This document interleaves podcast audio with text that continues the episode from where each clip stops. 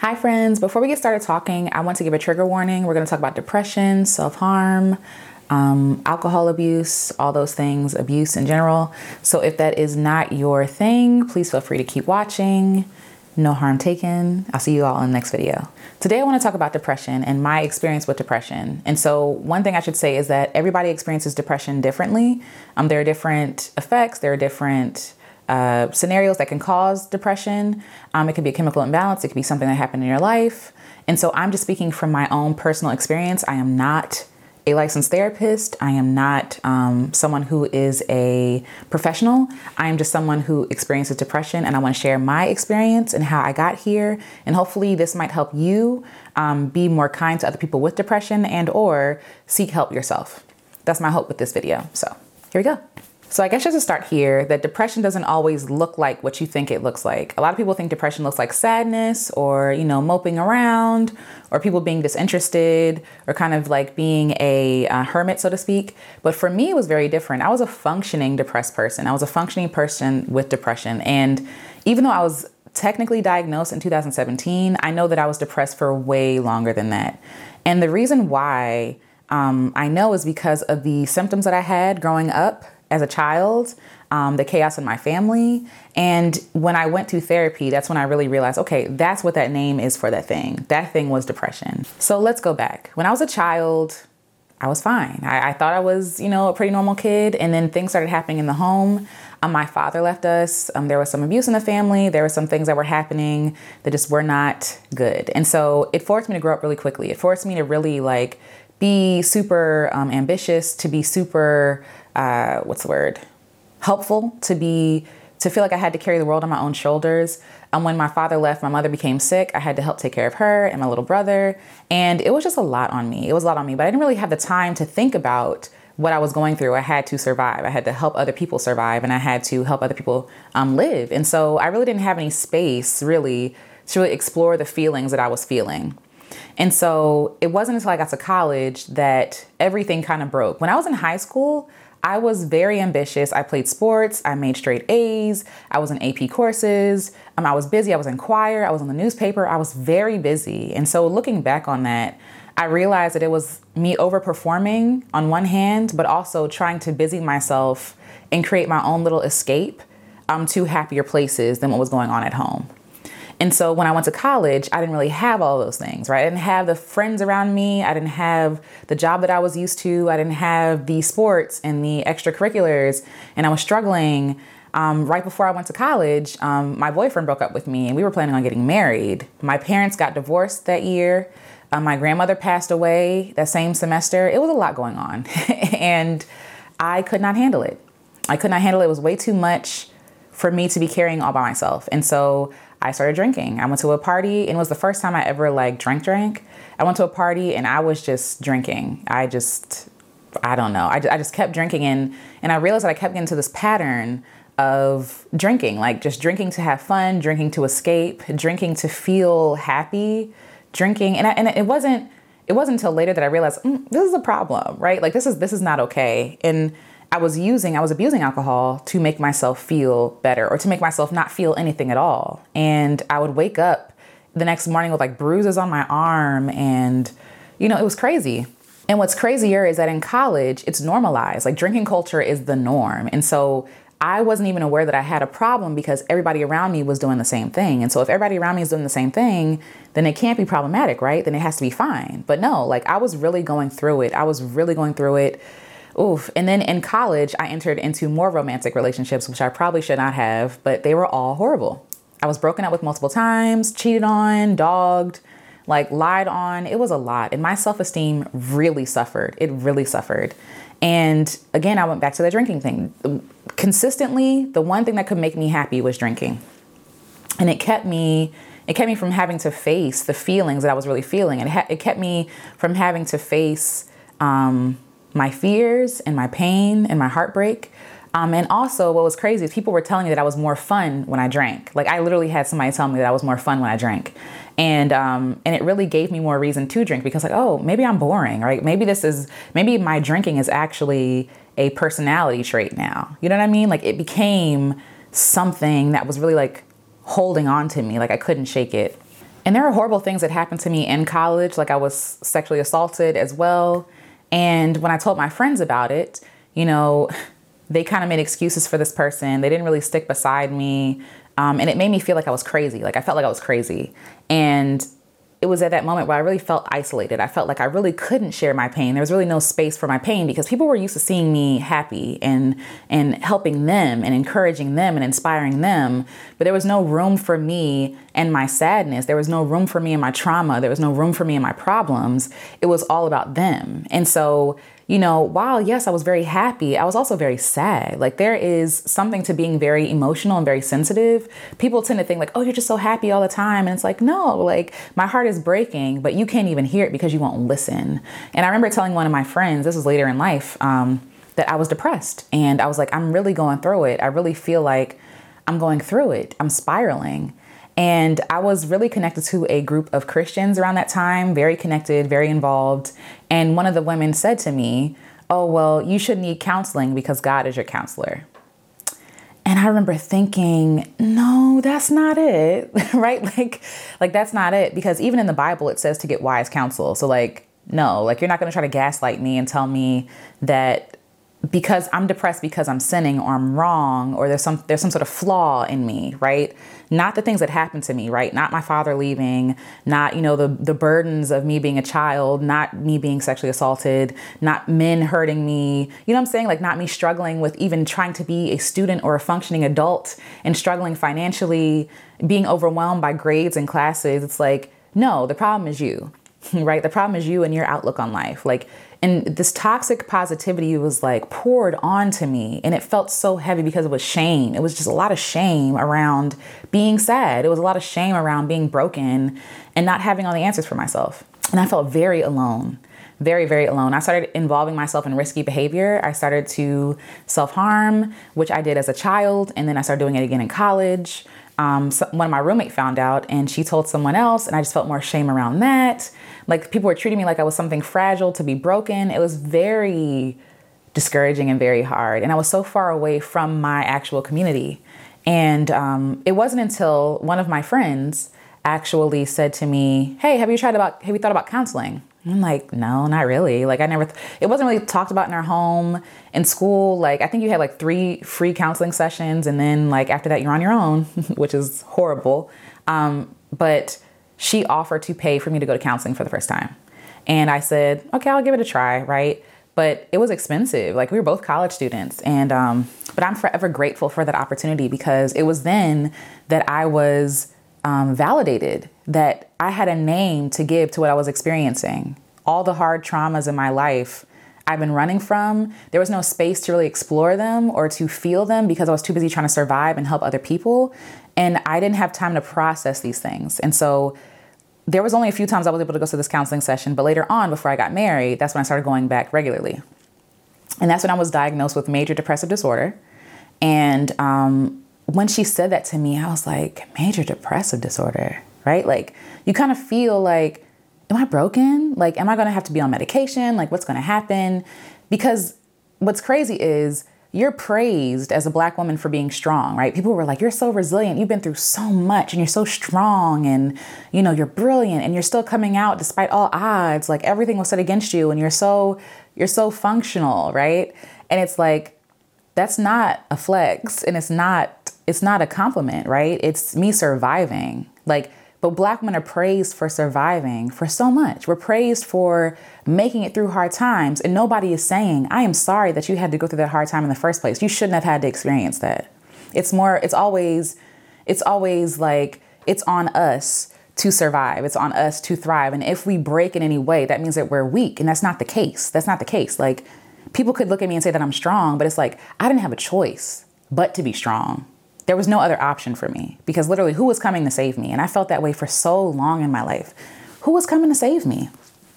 My father's not coming to save me. Who's coming to save me? you know what I mean? Like, so in 2016, I was finally diagnosed with major depressive disorder. There was a name for it. There is, and, and what was freeing was that it wasn't just this hovering feeling anymore. It was, this is what it is, and this is how we can treat it. This is how we can move forward past this, right? So I personally opted out of the medication um, just because I wanted to try other exercises first. And there's nothing wrong with medication. If you need it, you need it. But for me, I just wanted to try without the medication first and to see if we can move on from there. And if that and if all other things didn't work, then we'll try the med- the medicine route. And so for me, um, it was I had major depressive disorder and moderate anxiety. Oh, I had a lot of I was riddled with anxiety. I was worried all the time about trying to save everybody, and I also realized that a lot of my um, traits in my life, like I feel like this person hates my guts or, or trying to be accepted by people, people pleasing, overdoing, overreaching, overstretching, exhausting myself was a survival tactic as well, right? When you grow up in a household where you don't know if your parent is going to be volatile or, you know, kind, you're kind of walking on eggshells all the time. That makes you anxious. That makes you worry. That makes you fear, right? That makes you question your value and your worth as a child. And so that same mindset I carried with me in college and in my romantic relationships, taking on too much, staying too long, taking abuse. Like I was in an abusive relationship because I felt like this is what I deserved. I felt like love had to be hard. I felt like you had to earn love. Like this is normal, and it wasn't normal. And so going to counsel counseling really opened my eyes to all the traumas in my life. And it really gave me space to cry and weep and mourn about these things that I experienced that I never got to mourn about before because everybody's telling you to be strong just figure it out. Like life is hard for everybody. And it's like in counseling, I was able to say, this sucks. And somebody was able to validate my feelings who was unbiased, who wasn't in my family, who wasn't a friend, someone who really wants to see me do well, hopefully, um, if they do their if they do their job right. Um, so I had language to apply to what I was experiencing, what I was feeling. And so that was freeing. But it was hard going to counseling and talking about things and rehashing things was hard. Um, and finding the right counselor was hard because everybody wasn't a right fit. There was a woman that I had, and no knock to my, you know, white counselors, but she seemed like she pitied me when I was talking about my thing. She's like, she just seemed so sad at the end of our sessions. And I'm just like, this is not what I need. like, I need you to help me. I need you to give me the tools to to become better, like to heal. And so I had to, I think I had like about three counselors before I finally settled on the one that I have now. Um, and I still need to look for some more counselors for other things like trauma, people who spe- who deal with trauma specifically, um, people who deal with sexual assault specifically. Like there's so many things that I have to look up because I want to heal, and that is exhausting to have to keep talking about it over and over again. But I'm grateful that I went. I'm grateful that my friend made it normal for me to go, made it like she normalized it. She took away the stigma. Um, she told me I didn't have to be strong. She gave me space to be myself. So she was a great friend in that. She didn't tell me that I had to pray it away like a lot of my other Christian friends did. And I am a Christian and I and I believe in Jesus and therapy, Jesus and counseling, right? Jesus and medication, like whatever works for you.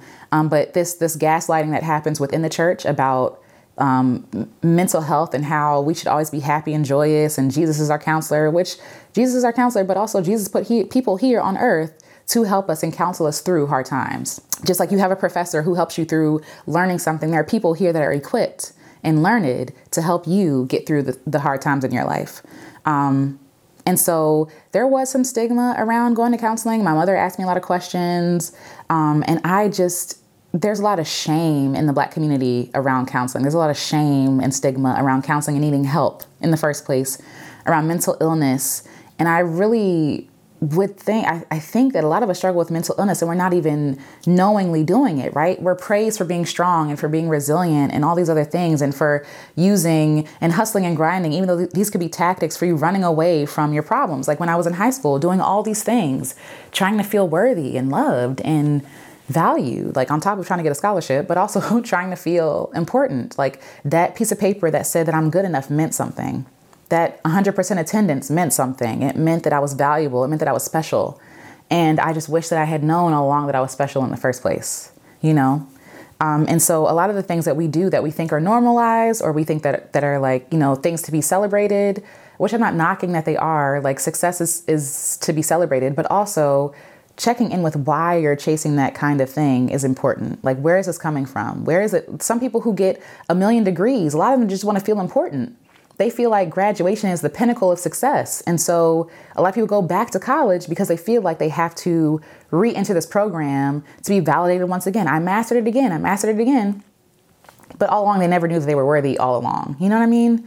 So it really had me questioning everything, everything that I was doing. And black women are so used to suffering We are so used to suffering. We're so used to illness and exhaustion and feeling less than and feeling hopeless that sometimes we don't even realize that something's wrong. It's just normal. Like we just think that that's just what life is. Life is supposed to be hard. Life is supposed to be difficult. And we never take the time to really consider there could be better for me if I'm willing to do the work, if I had the resources to be able to do the work. Because let's talk about that. Counseling is expensive. If you don't have insurance, even if you have insurance sometimes, some insurances don't even cover certain types of counseling. And so if we had the resources, more black women specifically could get the help that they needed and less stigma around the thing. Because the woman who told me that I should need to go to counseling was a black woman who probably needed counseling, who probably was shamed for not being mentally well. And so we pass this trauma on to generation after generation, telling women that we that they have to carry the weight all by themselves, and it's damaging. It's damaging. It literally kills you. It literally kills you. Um, there was a time when I was, and at the peak of my depression, um, I was not wanting to live. I did not want to live, and um, I confided in a close friend of mine. And she screenshot my messages and shared them with other people who were not safe people to share with. And, you know, I could try to reason all day with why she did that. I could try to make room for people doing that. And and I usually do, but I felt so violated. I felt so disrespected because it wasn't shared and like, oh, this is what's happening. Someone help me. It was shared like, oh, look at this. Like she's so dramatic and you know, and with that, it broke my heart. Like it broke my heart to be suffering to not want to be here, to now be a laughing stock because you don't want to be here anymore. And if someone confides in you about stuff like that, be a safe place, be kind, um, be gentle. You don't have to say anything. Like you don't you don't have to have the answers. Like right, like you don't have to fix it because you can't fix it. You can't fix it. What you can do is be a resource. You can guide them to resources. You can ask them like, "Do you want to go to the hospital with me?" I was working at a hospital once, and to this day still makes me cry. But this woman was there with her friend, and I was working in the ER, and she comes to the desk and she says, you know, um, I'm here to check myself in. I'm like, okay, like what's going on? Like, cause we have to ask them, like, what's the what's the problem, um, so that they can, if they're having like a heart issue, then they have to go back immediately. If it's something like a broken leg, you know, we'll see when we get you, when we get you back there horribly. But um, she said that she was there because she didn't feel like living anymore, and I was so proud of her. I was so proud of her friend for coming with her. I was so proud of her for seeking help because even as she said that her her voice broke because I know the shame that she probably felt. And I was just so happy to be like, okay, it's okay. Like it's gonna be fine. It's gonna be normal because I know what that felt like. I knew what that felt like, right? To to want help. And in my case, nobody really helped me. You know what I mean? Like nobody helped me. I, I, had to figure out by myself. And thank God I had friends because when I told my other friend, she called my husband, he came home immediately.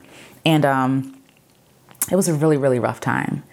And uh, I, it took me a long time to heal. I slept a lot, I cried a lot. Um, you know, like, and, and, and, depression comes in waves. People think that it's something you're cured from and it's, oh, it's done. Depression comes in waves. And like I said, people become depressed because of different reasons. Some people suffer with um, seasonal affective disorder, meaning that there's less sunlight, so they become depressed, right? It's blue, like it's gray outside, and they get the blues because of that. Or people have babies and there's, there's a chemical imbalance, or they feel like they lose themselves in their children, or people lose their career or a loved one. There are so many reasons why people become depressed.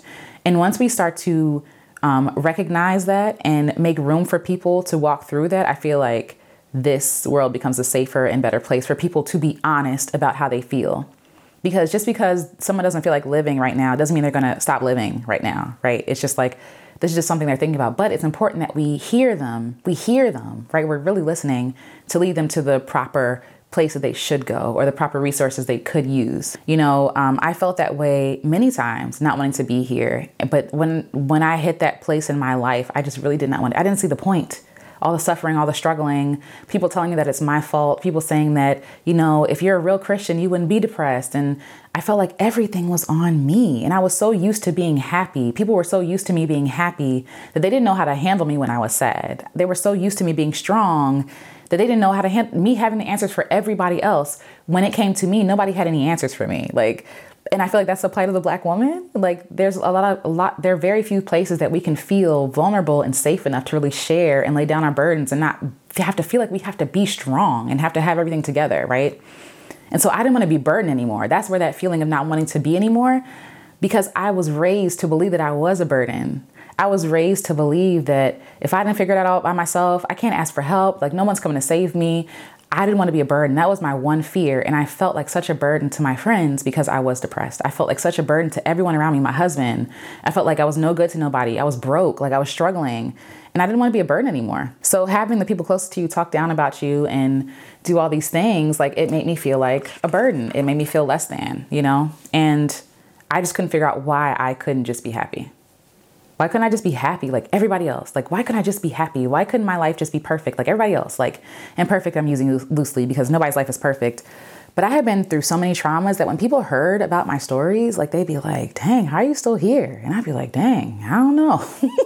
I don't know, right? Like, because how I feel is almost like I didn't have any time to not be here anymore, right? There was no time to contemplate not being here anymore, which sounds so silly because you just don't be here no more. But then you think about all the people you're gonna let down, all the people you're gonna leave behind, all the people who depend on you. Like, there was even shame in feeling like that because I'm so many things to so many people. You know what I mean? So it was like, it was like the cycle that I could not get out of. I really feel for people who are the strong ones or the happy ones, and the people who really don't see them, or the people who criticize them, like, why aren't you happy today? Ugh, like, what's going on? Because it's so easy to it's so easy to kind of be invisible even though you're there. Even though so many people depend on you it's so easy to be invisible. The thing about being a sensitive person is that you feel deeply. It's not really about being happy it's just about feeling deeply. And so things that that grieve me they grieve me. Things that make me happy make me so happy right? And so for the people that were expecting me to be happy all the time it's like you didn't really understand that i'm multifaceted. You only saw the happy things right? I was so happy to see you that you thought that oh my presence is enough right? Like it's enough to be happy depression for me what it feels like um, it could feel like a heaviness like i feel like i can't breathe um, i could feel uninterested I could feel exhausted. I could feel sadness, hopelessness, um, numbness, even um, just despair. Despair. Um, sometimes when I revisit certain traumatic situations, um, I could like spiral. Like I could spiral. And I do think I'm I'm getting more tools to help me through depression. Where when when I'm not ta- when I'm talking about it, I'm not crying actively anyway. And if I cry, it's okay too. Like I have days when I cry about what I'm going through, what I feel. Um, but I I definitely feel like I'm getting the tools that I need to actually start thriving in life and not just surviving. And it really took a lot of work to get out of survival mode because I have been in survival mode for so long. When you grow up in an abusive household, when you grow up you know, not knowing what's going to happen, you're always on edge. You're always surviving. And so now that I'm in a safe space and I'm happy, like I'm genuinely happy with where I am right now and content, like I feel like I can actually start healing now. I can start healing now. And so um, my anxiety, um, my anxiety could feel like a different, a lot of different things. Like I feel overwhelmed. I could feel like everybody's mad at me. I could be, you know, worried about what's going to happen in the future, or like stressed about something I said before. Like I'll have a conversation with someone, and my anxiety would be like, "They hate you," and it's like it's crazy, right? It sounds crazy, but that's how it feels. It's like, dang, did I say the right thing? I don't know. Should I go apologize? And I go apologize to the person. The person's like, what? what are you apologizing for? So mental illness is real. Um, mental illness is uh, something to be accepted. It's, it's something that a lot of us go through that we don't even know because we don't have the language and we don't have someone affirming that that's what's happening. I recommend everybody go to therapy. Everybody go to therapy. Everyone go. Like, because you don't need to go therapy just just when something is wrong. You go for maintenance. Just like when you go take your car for maintenance. You don't go just like when, you know, problems are arising or your, your thing is smoking. You go to keep it from happening. So I feel like we need to re- re- make make um make it a priority um, to take care of our mental health. And I also understand that there is privilege with going to seek mental help um, because it's expensive. And sometimes there is shame around it, especially around your family and things like that. Um, but what I, share, I share openly because I want you to feel open to share as well. You, you to feel open to heal. I share with my family, my mother, my aunt. Like, no, yeah, I go to therapy. Like, yeah, absolutely. Yeah, I have depression. Yeah, um, you know, and and when I first said that around around my parents, when my mom specifically, got, I felt like she felt a way about it because she was like, "Dang, like you just gonna say like you struggle with depression?" I'm like, "Yeah, I do," because so many of us do, and I want her to have the freedom to feel like she can be honest about her experiences as well. You know what I mean? Instead of pushing it all down and having to be perfect for everybody, life is hard, you know. And so I'm working through all these things one day at a time with kindness, with gentleness. Um, I'm working through it in therapy with friends, um, just being like being able to be vulnerable and be safe, like with myself, journaling, praying, um, praying in and therapy, but also in my music. And I wrote this song called "Sing," which is literally a song I got in my sleep because when I'm when I feel depressed, I can feel like paralyzed and the one thing that helps and heals me and soothes me is singing. It feels so good. It doesn't have to make sense. Like, but singing just feels so soothing to me, so healing. It's like salve for my soul. And so I want to share this song with you called Sing. Um, again, it was inspired when I was going through a depressed state. And I was singing a song with Childish Gambino in, in my dream. Um, he's not on the song, not yet. but this song really means a lot to me because it really is a song of hope and of joy in spite of sadness and depression, and a song of honesty. Like when you're stuck in your bed, when you're in your head and you can't get out, like sing sing, like sing, sing to ground yourself, sing to see yourself, sing to affirm yourself, and to remind yourself that it's going to be okay. So, again, this was a lot in this video. Um, I hope that you were able to get something from this. Know that you're not alone. Know that um, we're out here. People who struggle with depression are out here. We're living, we're thriving, and uh, it takes work, but I believe that you can thrive too you can thrive too. And I'll provide some resources below if you struggle with depression or thoughts of not wanting to be here anymore. Um, I'll provide those as well. And I hope you enjoy the song. Take the song with you, and I'll talk to you all soon. Bye.